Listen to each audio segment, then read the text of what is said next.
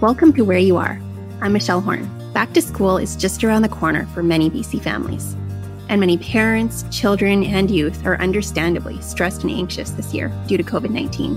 We recently held a webinar with some great back to school tips for parents, and we thought our podcast listeners would like to hear it as well. The presenters, Dr. Rosalind Catchpole and Dr. Sarah Anderson, go over strategies you can start using now to set your family up for a successful return to school this year.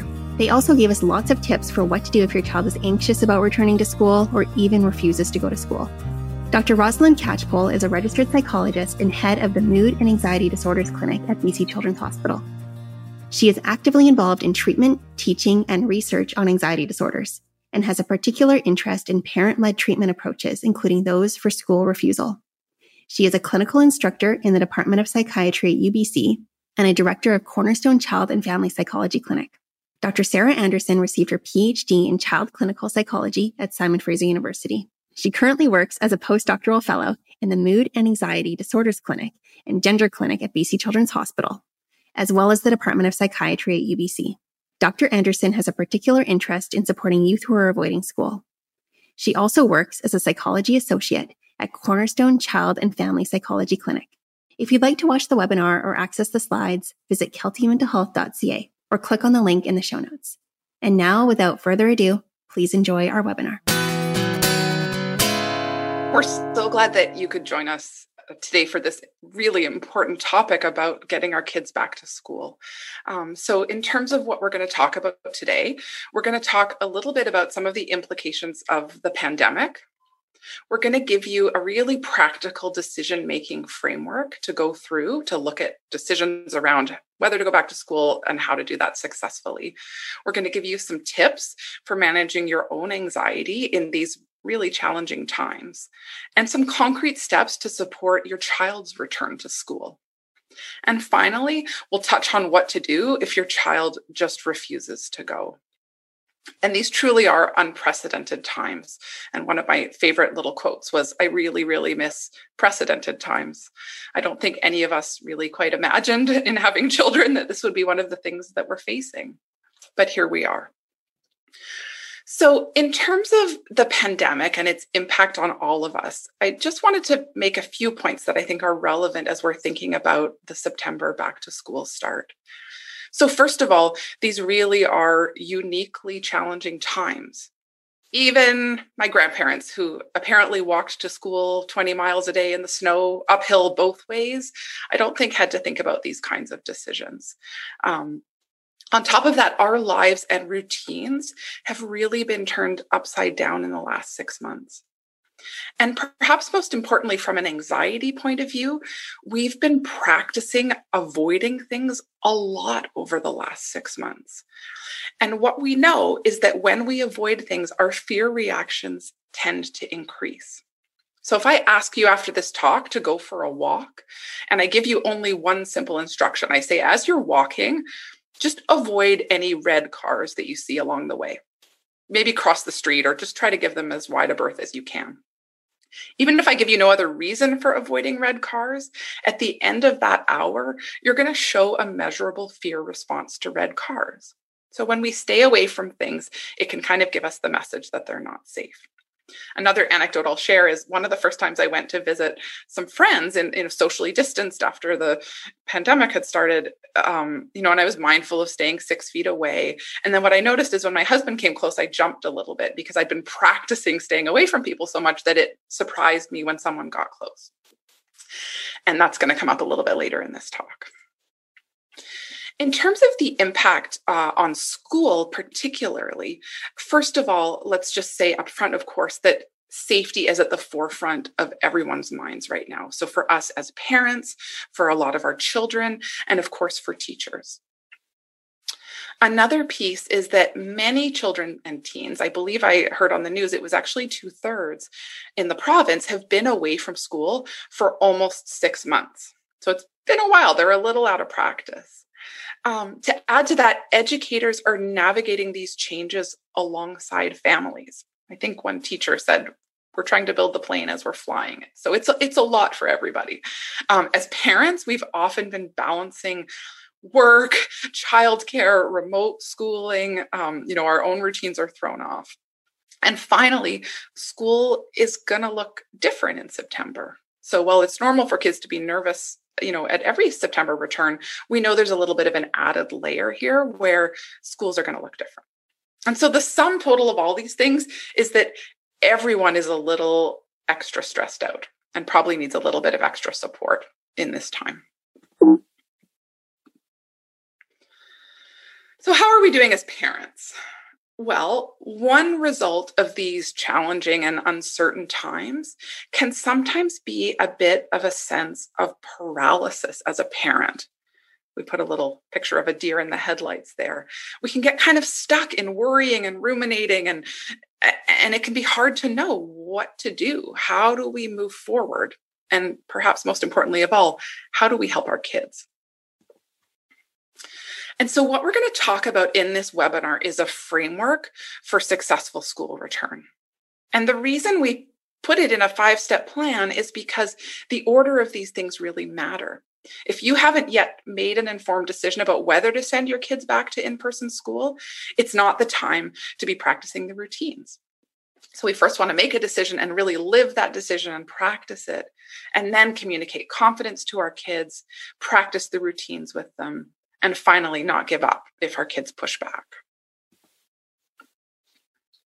So, step one in this framework for successful school return is to make an informed decision about whether or not to send your school, your child back to school in person. So, first, we suggest taking stock of what information you already have from your child's school or their school district. Next, if you're concerned that your child or yourself has a health condition that may put you at higher risk due to the virus, speak with your doctor or your child's doctor or specialist to get a little bit more information. And as part of making an informed decision, weigh the pros and cons of different school options. So we know that most kids do better when they have structure and social connection that's provided at school. And kids that have more of a sensitive temperament often need some practice being brave or being out in the world. However, there is no right answer, um, and decisions about this school year more than any year before are really based on individual family differences and preferences. So, what options are sustainable for you as a parent? Keeping in mind that we don't really know how long the pandemic is going to last. Um, does your child have different learning needs or abilities that you need to take into consideration? How did remote schooling go for your child in the spring? Um, and if they returned to school in person in June, how did that go? How will this decision impact other members of your household or family, such as grandparents or other dependents? And then finally, once you've collected all of that information and made an informed decision, remember that that decision does not need to be set in stone. So we know that public health and school board recommendations may change over the coming weeks or months. And different information may be available and different options may be offered or may even be mandatory at that time. So, the next step is really living in your decision by practicing it and sticking with it. So, I remember the first time I visited the grocery store during the pandemic back in March. It felt really scary, very unfamiliar, and there was a lot of uncertainty about what I should and shouldn't be doing to keep myself safe while I was there. But now, thinking, you know, maybe the 20th time visiting the grocery store since then, I have a better sense of what to expect and I feel more confident about some of these new routines to keep myself and others safe. And so those same principles apply for this new back to school routine. So really live that decision walk through it. Pretend it's September 10th today. So, what's that going to look like for you? So, as you practice those routines, you'll develop some more confidence in your choice. And as you run through the details as well, that will really reinforce your decision. So, we're really primed to want certainty in our lives as humans. Um, however, pandemic times are challenging our flexibility muscles because these times truly are uncertain. and things are changing very frequently. So it can be really easy to become overwhelmed when we think of the unknown of the coming weeks, months, and years, particularly as we head into a school year that's really unlike any before it. So, we really recommend trying to focus on what's immediately ahead in the short term. So, what are those steps that you can take in the coming days or weeks? So, being aware of your news intake. So, for some people, that may mean limiting it, such as only looking at certain news outlets, only tuning in at certain times, or not scrolling before bed. Um, for others, that may mean noticing what kind of information you're consuming. So, for example, a friend of mine mentioned that she was watching both local and international news uh, and was really noticing that much of what she was listening to, um, such as hearing about schools reopening in Georgia, wasn't helpful or relevant to her situation and limiting the kind of information and the source of information she was listening to really helped her manage some of her worry. We also know that physical activity is a helpful remedy for anxiety and mood. So, whether that's planned exercise before your day begins, if you can get that in, or even just a short walk in between activities, can really help us cope better. And lastly, trying to really stay socially connected. So, staying close with those in our community can really, really help give us some meaning in this difficult time. So, this is an extremely challenging time in many, many ways. Um, and, and having some stress or anxiety those are understandable responses. Um, but there are steps you can take to manage those feelings. So, connecting with friends and family members by being vulnerable and sharing some of these hard feelings and trusting someone with those feelings. So, is there someone who you can make a pact with, so to speak, to check in with each other or to hold each other accountable for taking some steps to be courageous or to try new things? Um, and we know that for many of us, sometimes when we get together with friends, um, we can get into a bit of an anxiety spiral about the negative news that we're hearing. So, really ensuring that that person you're making this pact with is um, someone who you know and you've spoken about, really supporting each other to do those hard things and being mindful of what kinds of things you're talking about and not getting into that anxiety spiral. We also know that deep breathing is really helpful. So, taking some long, slow, deep breaths into your diaphragm so that in through your nose and out through your mouth um, is a method that works on both a psychological as well as a neurobiological level by stimulating the vagus nerve. So, that works by calming the body, by slowing your heart rate, slowing your, uh, decreasing your blood pressure, and relaxing your muscles as well um, write down some of the reasons for sending your child back to school and really connect with those reasons and the values that led to your decision in the first place. And lastly, practice some self compassion. So, we're not always at our best during these times. They're challenging times. So, it's okay to be nervous and it's okay to not be at your best with your child all the time.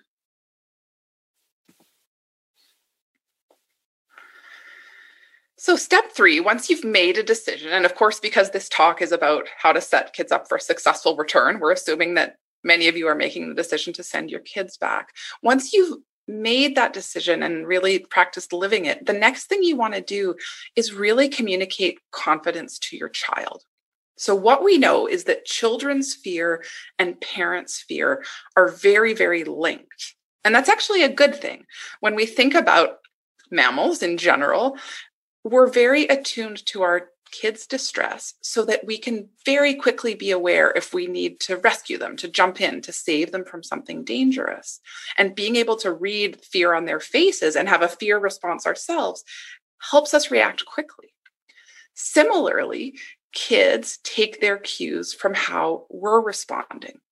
So if I look frightened, my kids are going to notice that and be a little bit more attuned to is there something going on that I need to pay attention to? And that works very well when there's a threat. Fortunately, not too many tigers in British Columbia, but it primes us to respond quickly. But what can happen in a situation where we're nervous, but we're going ahead with something is our own fear responses can get cued. So I'll never forget the first time my daughter climbed to the top of one of those play structures at a park. I feel like she was two or three or something like that. And she was so proud of herself. And my heart was just pounding. It was all I could do to not run up and grab her off the thing. I was literally saying to myself, it's Canada. These things must be safe. It's going to be okay. But it primes a fear response. And so we need to be mindful of that because what we're hoping is that kids can go off to school feeling positively. Another way to think about this is what level of caution do kids need in particular areas? So, this reminds me of two friends of mine. One is very cautious and has a pretty cautious kid. And I remember when her daughter was young, she was taking a few tentative steps, you know, up uh, up a ladder on a slide and her mom was saying be careful oh careful sweetie pie be careful be careful my other friend true story, has like the most physically able, kind of uncautious kid who loves to climb 30 feet up on the outside of a slide. And he's also a pretty chill guy. Um, so, what happens is the cautious kids often have cautious parents. And the more adventurous kids sometimes have more adventurous parents. But sometimes what we need to do is we need to kind of cross those. So when our kids are being more cautious, we actually need to provide them with more encouragement. Or if they're being you know not cautious enough then yes we need to give them some cautionary messages but as we're thinking about school approaching we really want to think about what does my child need in this moment and so some things to think about as you're thinking this through would be kids who need more caution would be kids who are kind of impulsive and they're disregarding the safety considerations. Maybe they want to go hug all their friends as they go back to school, or they're not following the good practices around the pandemic. On the other hand, as happened to my kids by the way recently is they were getting kind of nervous. We were outside on a walk and other people were getting you know a little bit closer than two meters. And so when kids are starting to show more of that fear reaction or nervous reaction then they need a little bit more encouragement. I needed to say i know it was a bit too close but we're outside and it was just for a second other kids as well. We can't assume that kids are only nervous about the pandemic. Some kids might be much more worried just about the social aspect of going to school. So if they're really nervous that their best friend didn't go back in June and they haven't seen them in six months and they're afraid they're not going to have any friends when they go back, again, we need those encouraging messages. And a funny story I thought was a comedian who made a, a pretty good joke about how warnings tend to be calibrated for very reckless children. So, to save the lives of reckless children, we have these sort of dire warnings, but that if you're more cautious or sensitive, sometimes kids can take these too literally. So, another way to think about this is what are we communicating to our kids? And so, one way I like to think about this is my inside voice versus my outside voice. So, my inside voice, as my kids are getting ready to go back to school, might be screaming, Be careful, wash your hands, you know, stay away from the other kids. As a friend literally told me she was doing in a mall, like, don't breathe too much, like, hold your breath. I don't, that's not a good long term strategy for coping with a pandemic. We need to breathe. Um, you know, or, or I might be thinking maybe we should just stay home today, or I'm scared of getting sick.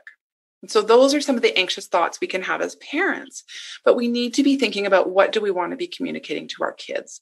And so it might be something like this. The teachers and doctors have done a good job to make sure that school is safe. Or you might feel a bit nervous at first, but you'll feel so much better after you've gone to school the first day. Or new things are hard, but I know how brave you are. Won't it be exciting to see your friends? Or for kids who are worried about their parents, we might share. When I go to the grocery store, I wash my hands and I wear a mask, and these things help keep me safe. Of course, another source of anxiety for kids is the endless news that is around us about this pandemic. And so, we really, especially as school is approaching, we really need to be mindful of what our kids are being exposed to if our kids are listening to us have worried conversations with our friends. Did you hear the case update today? You know, getting nervous. And then we tell them it's time to go to school. That's not really fair. We're not setting them up for success. So when you're thinking about how to safely relay information to kids, the first thing would just be what are they asking about? Some kids may not be asking about the pandemic at all. They might be thinking more about who's going to be in my class, who's my teacher going to be. Um, but if they have questions, of course, the amount we share depends on their age. Teens need more information than young kids. We want to make sure it's reliable and science based information. And the other thing I would add from an anxiety point of view is we want to focus on the things that we do have control over or that we do to keep ourselves safe. Washing our hands, staying away from others, wearing a mask for older kids in situations where they can't distance. Those are all things that reduce our risk of getting sick. And that's those tend to be the more helpful messages to give kids.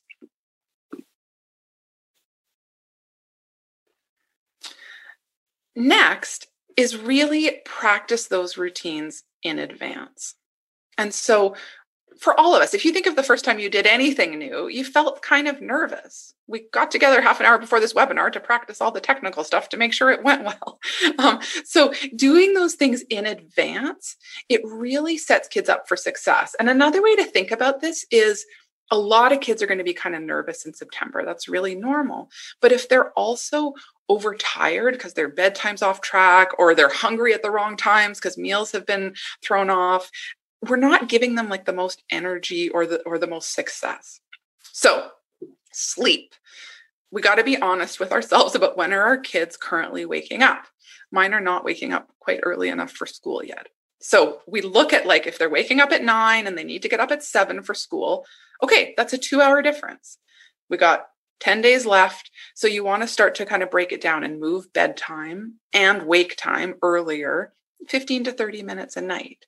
And by the way, it's the wake time that's actually more important. As we've all had that experience of trying to get our kids to bed early, but if they're waking, if they're sleeping in, it's really hard. Um, the other thing is really try to limit screens one to two hours before bedtime. The light, as we all probably know by now, the light that comes off screens, it interferes with melatonin production and the, the sleepy feelings that kids need.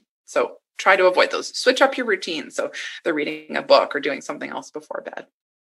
Finally, in the daytime, get out of PJs in the morning, get into daytime clothes, start to practice those things that they're going to have to do for school even things like having snack time and lunchtime around when it's going to be at school helps to adjust their bodies for school. And finally, get their bodies moving. So, physical activity, as we've said already, is so good for everything. Um, it helps with anxiety, it helps with mood, it helps with energy levels. So, it doesn't have to be a boring exercise routine for kids, but running around at the park, getting out for a hike, things like that are really helpful. And finally, when we think about those social and practical routines, those can be important to practice as well. So especially for kids who maybe haven't seen their friends much over the summer or even, you know, part of last year, try to schedule some play dates or, you know, for teens just some hangouts with peers from school if possible. You can do that outside at a distance. You can still take precautions. But we want kids to kind of refamiliarize themselves with their friends. Younger kids do really well with playing school. So doing some of those, you know, calendar time or circle time or things like that with young kids kind of gets them into that routine.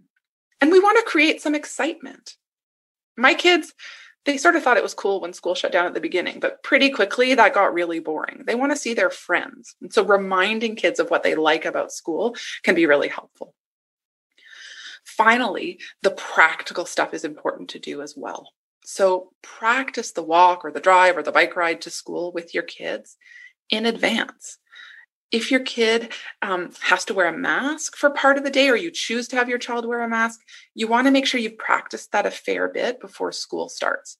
We've probably all had that experience. It feels a little claustrophobic at first, it feels kind of uncomfortable. And then once we've done it a bit, we get more used to it. So we want to, again, make the unknown known. We want to practice as much of this as we can before school starts. Pack the backpack, get the shoes ready, all that kind of stuff.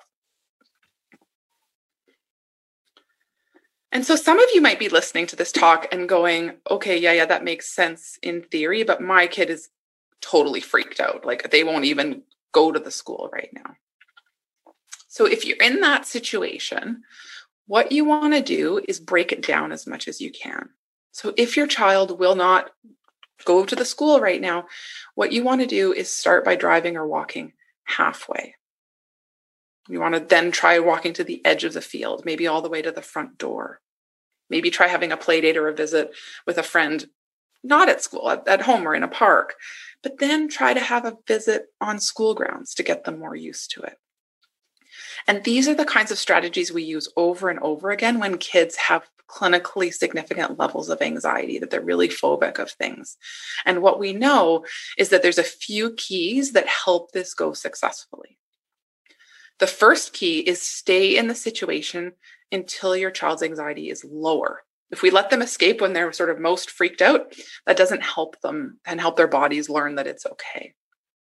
The next thing is rewards are critical. I was hearing a story of a friend the other day whose little tiny little one didn't want to go to school last year, and she just gave her stickers, and it's like that's all she needed. Um, so younger kids often, you know, go for an ice cream after, or you get a sticker or a lollipop.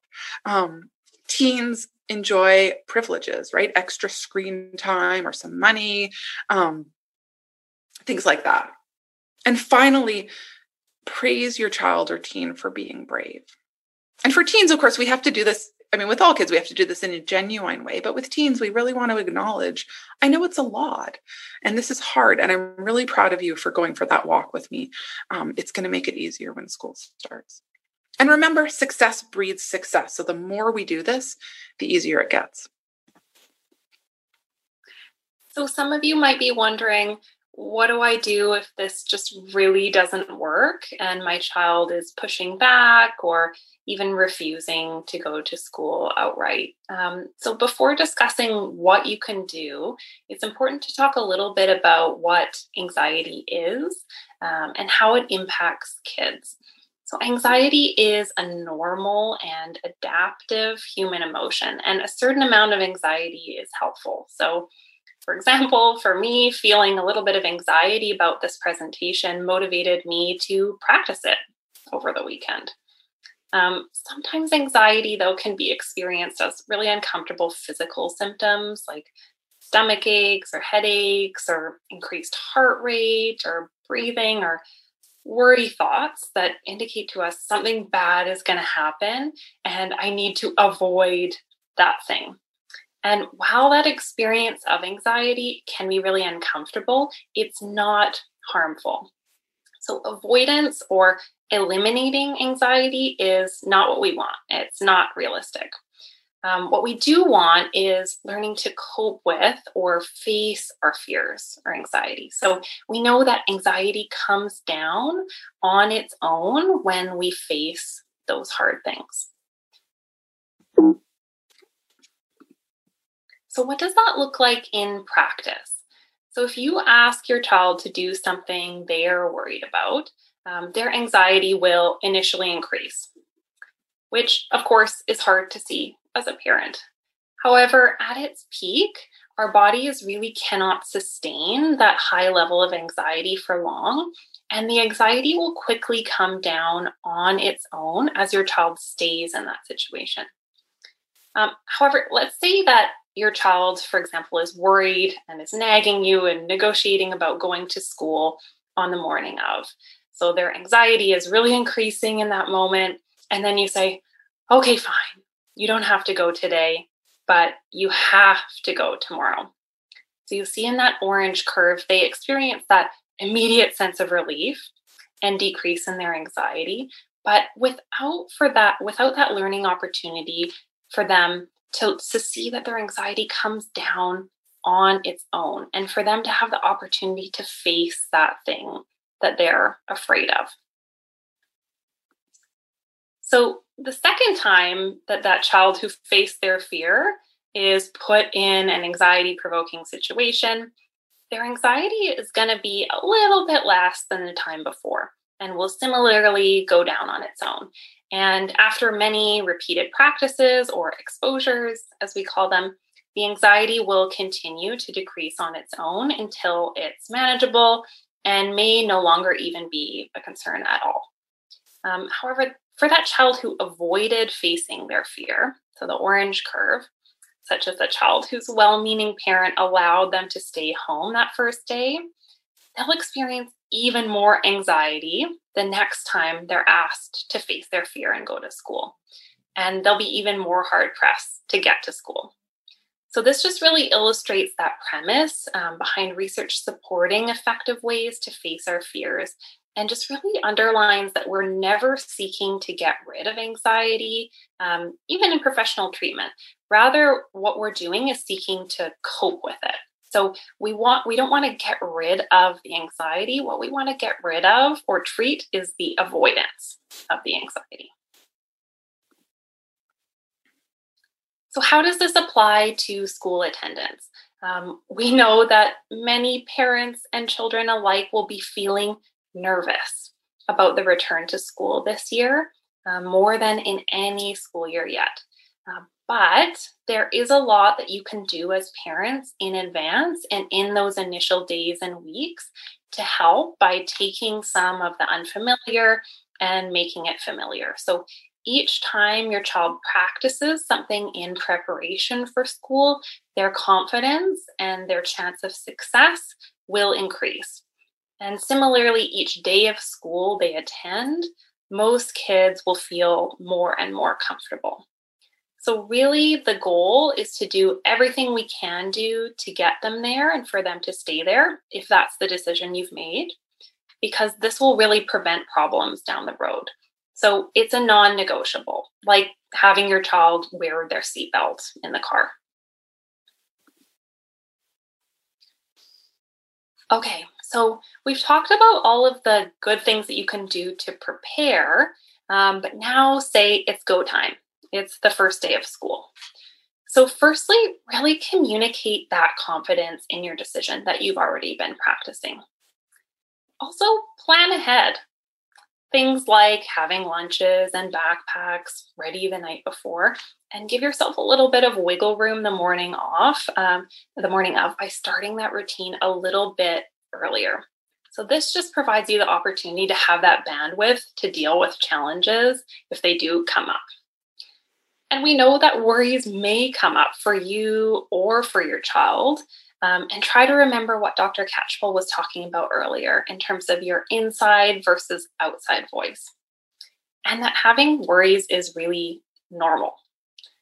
Um, that said, try not to get roped into lengthy conversations about worries your child is having on the morning of. So, these conversations actually just tend to ramp up anxiety. Um, instead, you can try something like redirecting, such as asking about something else or reminding them of something they're excited about and not giving attention to minor behaviors like whining or reassurance seeking or repetitive questions.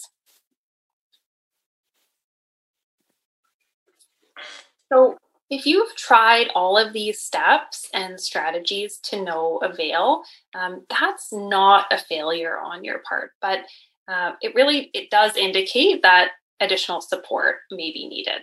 So reach out to your child's school to let them know what's going on. Okay, see if your child can walk or be driven by a neighbor or a friend. You'd be surprised how many times this is the most effective strategy to help kids in the morning get to school, kids or teens to get to school. If other challenges persist, uh, or there's other mental health challenges as well, and they're just really not able to get to school, reach out to the, your local child and youth mental health team um, or a private therapist for support. So we know that uh, when making a, a plan, successful school coordination is oftentimes one of the most effective strategies to manage school avoidance. So this might involve speaking with other school staff, developing a, a realistic plan and steps, which we'll talk about, and staying consistent between home and school in regard to those expectations um, that you have for your child each day. Um, but regardless, if your child is at home during the school day and is not enrolled in a home or remote schooling program, make sure there are no fun or engaging elements of being at home. So, in our experience, um, many times a child is refusing to go to school, there is something rewarding about being at home.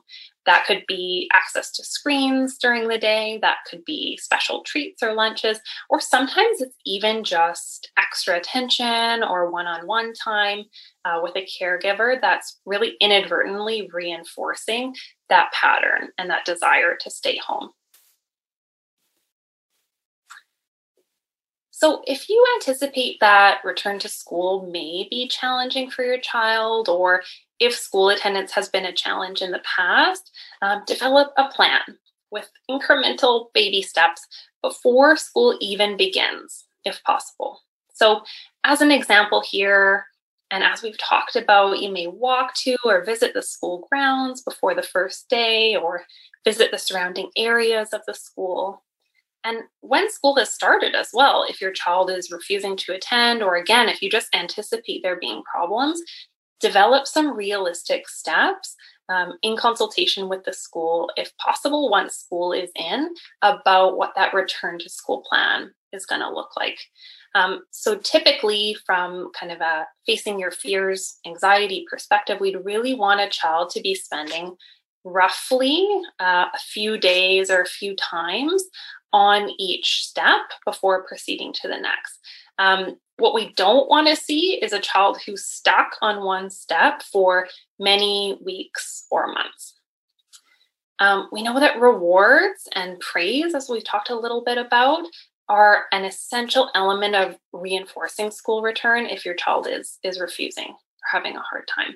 So these are just going to make that experience more rewarding and more motivating for them. So this may mean immediate rewards, such as stickers or treats or extra screen time or privileges, as Dr. Catchpole mentioned earlier, or this could be earning tokens towards a larger reward, such as a special activity or a privilege. So your messaging as parents when your child pushes back about going back to school is just as important now than ever. Um, and you might want to think in advance about how you want to respond uh, if your child gets nervous. So, kind of having that plan B in your back pocket.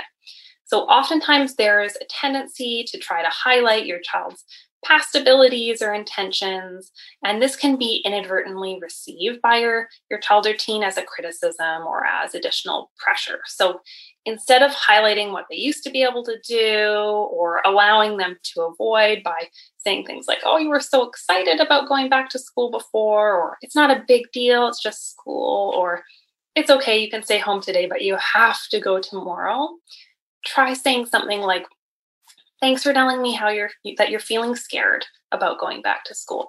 It's been a lot. Let's talk about some of the things that we can do to help you feel more confident and really starting that conversation. So we know that oftentimes, really, truly listening and validating feelings is a really incredibly empowering strategy to help kids and adults alike uh, feel more supported and feel confident when we're facing a challenge or something new. So, in conclusion, it's certainly a crazy year, but there are really concrete things we can do to make things better for ourselves and for our kids. And in particular, work on focusing on what is still in your control and in your child's control rather than focusing on all the things that are unknown or out of our control right now. The second point is really that your confidence is a key part of this equation. So, developing and practicing that confidence in advance will be really helpful. The third point is there's actually a lot you can do even before school starts to help your child prepare and get ready for school return. Next, expect some anxiety. It's going to be there. And if you're ready for it, for your own anxiety and your child's, it's, it's not going to throw you off as much. Please reach out for help if you need it it's not a sign of failure or weakness to need some help ever, frankly, but especially right now. And I really, really believe, especially in these times, we're strongest together. The fact that there was a lot of interest in this webinar means we're all in the same boat here. I, have yet to meet anyone who's not at least a little bit nervous about September. Um, and, and working together and supporting each other can help us all do better in these difficult times.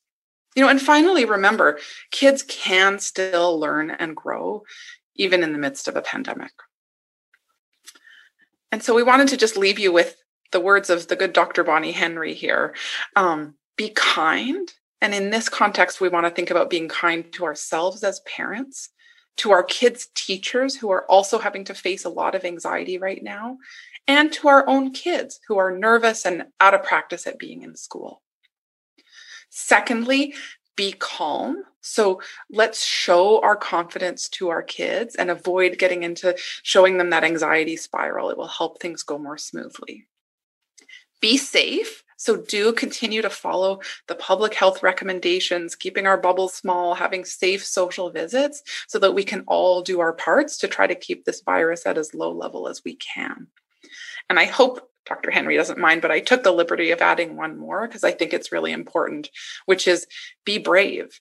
This is hard, undoubtedly, but with good practice and confidence and support, it really does get easier. So we'll just leave you with a few resources if you're feeling like you would like some more help or thoughts. Uh, um, of course, the Kelty Mental Health Center is a great resource with a great website, um, a bunch of information about anxiety and school attendance. Similarly, Anxiety Canada, which used to be Anxiety BC, also has specific information about school refusal as well as other kinds of anxiety for kids and for parents. Um, and if you're wanting a really deep dive into supporting kids with anxiety, um, there's a nice book called Treating Childhood and Adolescent Anxiety, a guide for caregivers, um, which you can buy on uh, various places, but also is available um, from the BC Children's uh, Hospital Lending Library for free. So, with that, uh, we'll pause and take time for questions. Great. Well, thank you so much, Dr. Catchpole and Dr. Anderson. There was so much practical information in that presentation. I know I learned a lot as a parent of elementary school kids, and I'm sure that our attendees have lots of questions. So again, if you do have questions for the speakers, please um, submit them using the Q&A icon. And if you have more technical questions or about where you can find the recording or comments, please use the, the chat function for that. Uh, so I'm going to open up the Q&A now. And if you see a question from someone else that you also would like to ask, you can uh, hit the little thumbs up button and that will uh, vote for it to be answered uh, and move it up to the top of the list. Uh, so I encourage you to use that function as well. Okay, so uh, the first question is, um, how would you manage a teen who is willingly uh, who is willing to go to school but then skips classes? Yeah. So um, I could start, and then Dr. Anderson may have some things to add. So I think, you know, with teens in particular, we want to be having those honest conversations with them and recognizing that, you know, we don't have as much uh, control as we do when they're little. They have some autonomy at that age. But I think the honest conversation around, hey, what's going on in those classes? You know, first of all, good job getting to school, but I've noticed, you know, you you're skipping biology quite a bit lately let's talk about that you know and it might be that it's the learning is challenging it might be that there's a challenging social dynamic in the class it might be that it's a difficult fit with a teacher but i think getting you know get, getting an understanding of what some of those underlying reasons might be can be really helpful because if it's a learning issue they might need some more support. Um, if it's a bad fit with a teacher it might be that you can talk to the school counselor and maybe make a bit of a shift um, or if there's a challenging social situation again the school school may be able to help with that. Um, and I think the other piece is then really just communicating the expectations about you know what what is a non-negotiable and what's a negotiable um, and if it is that it's maybe a class switch would help and you're okay with that as a family, then great. Um, and if not, then talking about why it's important to go and creating a bit of an accountability plan around. Um, certainly, one of my kids is in high school, and I get you know I get the phone call or the email if um, if he's missed something, um, and so just saying, look, you know, the, the the deal in the, in our house is that we have to go to all the classes and so if i get an email that you've missed class you know you're going to lose your phone the next day or something like that. Um, but Dr. Anderson, anything to add? Yeah, no, those are great points. Um, I think too, just uh, when you're having that initial conversation, asking about what is it that they're doing during that time um, when they're not in class. So, um, are they you know, having a panic attack. They're really anxious. You know, they're in some other place in the school. Are they, you know, going to 7 Eleven with their friends? That will really help um, indicate what are those next steps um, and what's a bit of a, a plan to move forward. And then kind of going back to those principles we talked about earlier, developing those realistic steps, seeing what's manageable for them at this point, how much school are they attending, and really working in those incremental baby steps from there. Great, thank you. Okay, so our next question is uh, from a parent who says, My 12 year old son starts uh, hold on one second. The question moved here on me. Okay. My 12 year old my 12 year old son starts with his anxiety right from when he wakes up. So tummy aches, headaches. I managed to get him out the door, but once at school, he refuses to get out of, out of the vehicle and I can't physically pull him out. He has a full on panic attack. I don't want to give in and allow him to avoid, but what do I do once this happens? Do you want to start or? You go ahead and I'll, I'll add. Um, so this is one of those situations I think where reaching out for help is sometimes the most powerful thing you can do. I was practicing this talk last night and my kids were listening. And other than my daughter saying it was a bit boring, so I'm sorry if you found it boring, the thing they reacted to the most was, oh, yeah, that's a really good idea to have someone else drive the kids to school. You know, and my daughter goes, because, yeah, you'd be better behaved for the other parent. And my son goes, and you'd be too embarrassed of a tantrum in front of another parent. So sometimes kind of redoing those routines so that there's another person involved in the drop off. Again, not always, but can sometimes be helpful. Another thing that can be really helpful is reaching out to school and finding out is there someone who could come out and help get the kid out of the car. Um, I knew one parent who just put the alarm on in the car. I don't know that I'd use that as a first strategy, but it got the kid out of the car. Um, but you know, again, kind of reaching out for help that you say, "This is it. Here we go. We're here," and you know, Mrs. So and so is going to come and, and help you get out of the car. Trying to keep those transitions really quick. And maybe, again, you have to talk to your child's school about this, but, you know, maybe if there's, you know, can they enter into the resource room or is there sort of like a transition place they could go while their anxiety settles a little bit? Um, and then, of course, all those preventative things, um, you know, can you get them out for a quick walk in the morning or can they walk to school or things like that to just burn off a bit of that, um, that panicky energy um, can be helpful. Yeah, those are all all great points, and I was thinking as well, um, sort of noticing what you're giving attention to at, at night or in the morning when your child is is waking up. So if you've had that opportunity, if this is an ongoing issue with stomach aches or headaches, and you've had that opportunity to kind of meet with your child's doctor and just make sure you're ruling out any medical considerations um, seeing you know are you giving that behavior attention? Are you taking their temperature or are you having them you know lay down for a long time um, when they're telling you that they're feeling that way? And and if so are there little ways that you can tweak that by trying to ignore some of those more minor behaviors um, whether that's at night at bedtime or, or in the morning when they're waking up as well and just helping redirect them to what's next would you like you know, eggs or cereal for breakfast um, instead of engaging in a, a lengthy conversation about their physical concerns. Great. Thank you. Okay, so the next question is uh, how much pressure should we put on grades?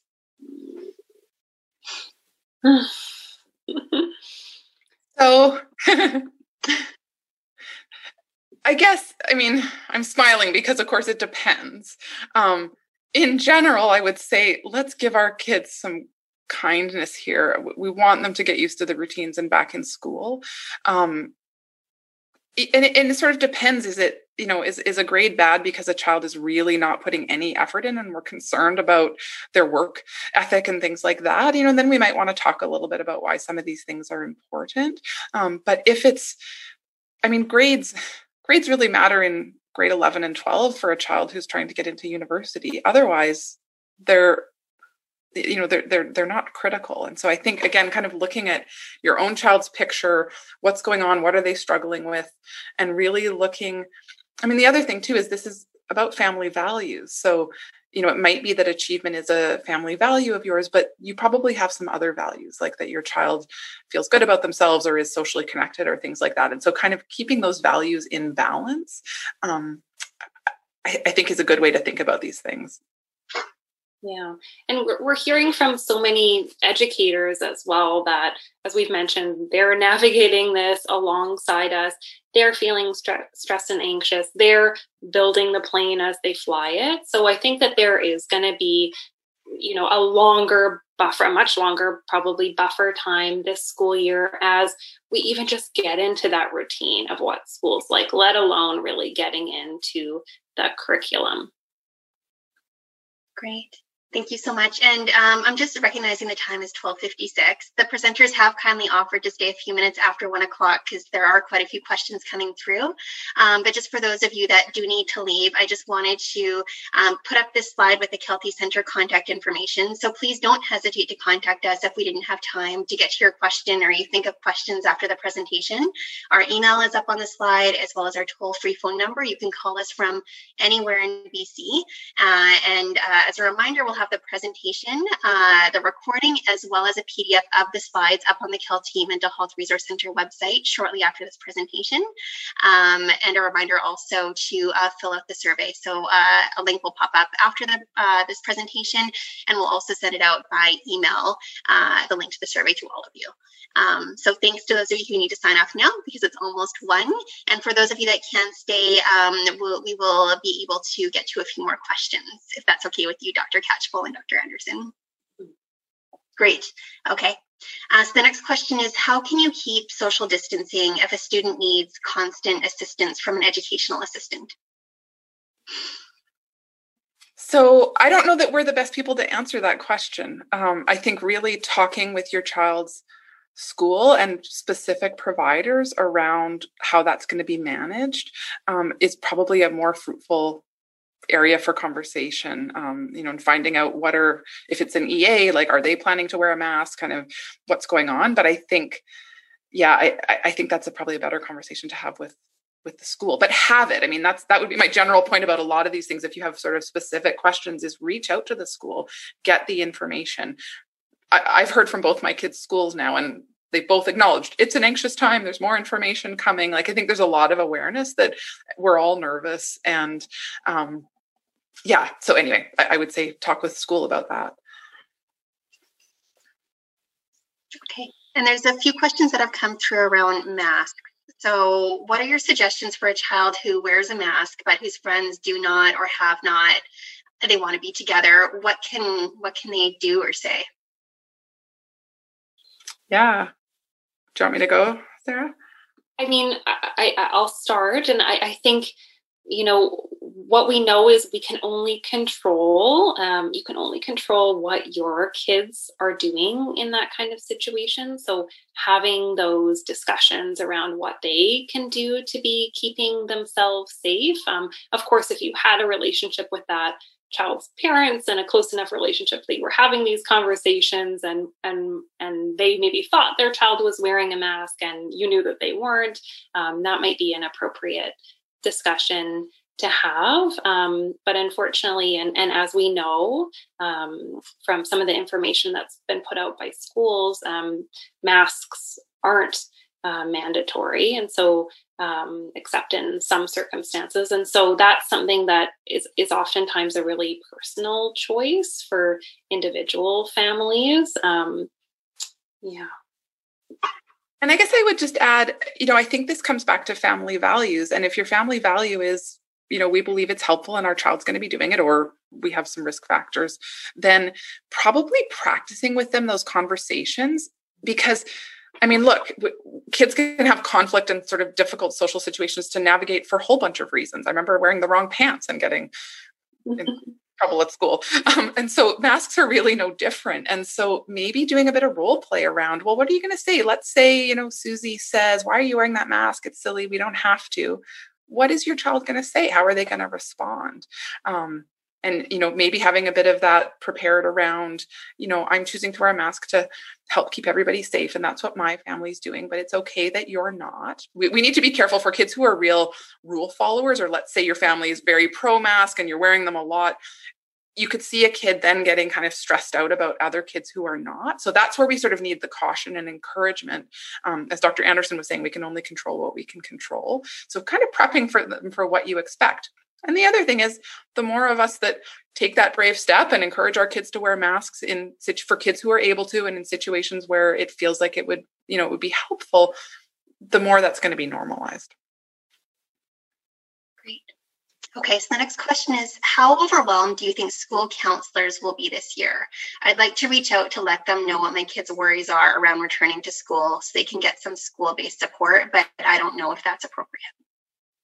Yeah, I, I, think it really depends. And I actually just happened to look in the chat very quickly and saw um, someone who's listening, a lovely school counselor, was saying, We're here to support families and happy to help and advocate. Um, but as she acknowledges too, um, the caseload of different, of, of, various school counselors can be very different. Um, there can be, you know, in a high school, school counselor that's responsible for hundreds of kids. Um, and, and we know that many of those school counselors are um, going back September 8th too. And so anticipating that there's going to be any availability or bandwidth to kind of plan in advance probably is not uh, realistic um, this year. That said, um, if your child is is having challenges, reaching out to that person and seeing what kind of bandwidth or availability they have is certainly a reasonable first step. Yeah, and the principals are back the week before, and I think giving them a heads up that you're concerned your child's really nervous you know you're not sure how it's going to go. Could they you know could they share that information? It doesn't hurt. Again i think when i'm talking about being kind it's just recognizing that schools do have a lot on their plates but it's okay to ask. As long as we ask nicely and are aware that there's a lot going on there's there it's totally fine to ask. And in fact schools having a heads up about kids who are maybe going to really struggle in advance is probably more helpful for them than trying to scramble at the last minute with a kid who's having a total meltdown on the field at the at the new drop off area or something like that. Great. Okay, so the next question um, is uh, similar to what you were just talking about. So my seven-year-old son won't walk into the school when I drop him off. Uh, in June, they lined up outside, and the teacher brought them in. He refused and followed me back to the car. The teacher has tried to help him, but it often doesn't help. Um, I usually threaten taking the iPad away if he doesn't stay, and I end up leaving him on the field upset and crying. What can I do? So I would say starting with some of those baby steps, as we've talked about, and um, determining what's realistic for your child that first day. So if even like getting to the lineup, that's a big deal for them. Make that a goal in advance. Is that something that you can reward them with in the moment? Like, you know, a, a sticker or a candy or something once they get into line. So you're really positively reinforcing that behavior that you want to see more of and really positively reinforcing them facing their fear. Um, as well. I know you mentioned you've tried um, with a teacher, having them help them in, and, and that hasn't helped. But kind of going back to the idea we've talked about earlier, is there, you know, maybe a friend in their class um, that they could, you know, meet on the, the school field uh, or, or walk to school together um, that might help them feel a little bit more motivated and, and positive and, and less anxious and scared um, about that entry into school. I would also add um, for some kids, it can be helpful to sort of earn some like bonus iPad time or something like that for being able to have a really brave drop off, which might mean, you know, it's five minutes or less of crying. Um, and the other thing is, some kids with separation anxiety, what happens is you get this kind of panic response at the separation from caregivers, but it's often really quick. And so it, it might be that your child is tearful and and cries and that may happen for a little while but often if we ask the teachers like within five ten minutes they're really settled down in school um, and so the most important thing is do keep them going because if we let them escape in those situations the anxiety usually just gets worse Okay, so I think we'll do one last question. Uh, so the question is honestly, I'm not sure that teachers and the government will do a good job of making schools safe. How would I be able to say that to our kids?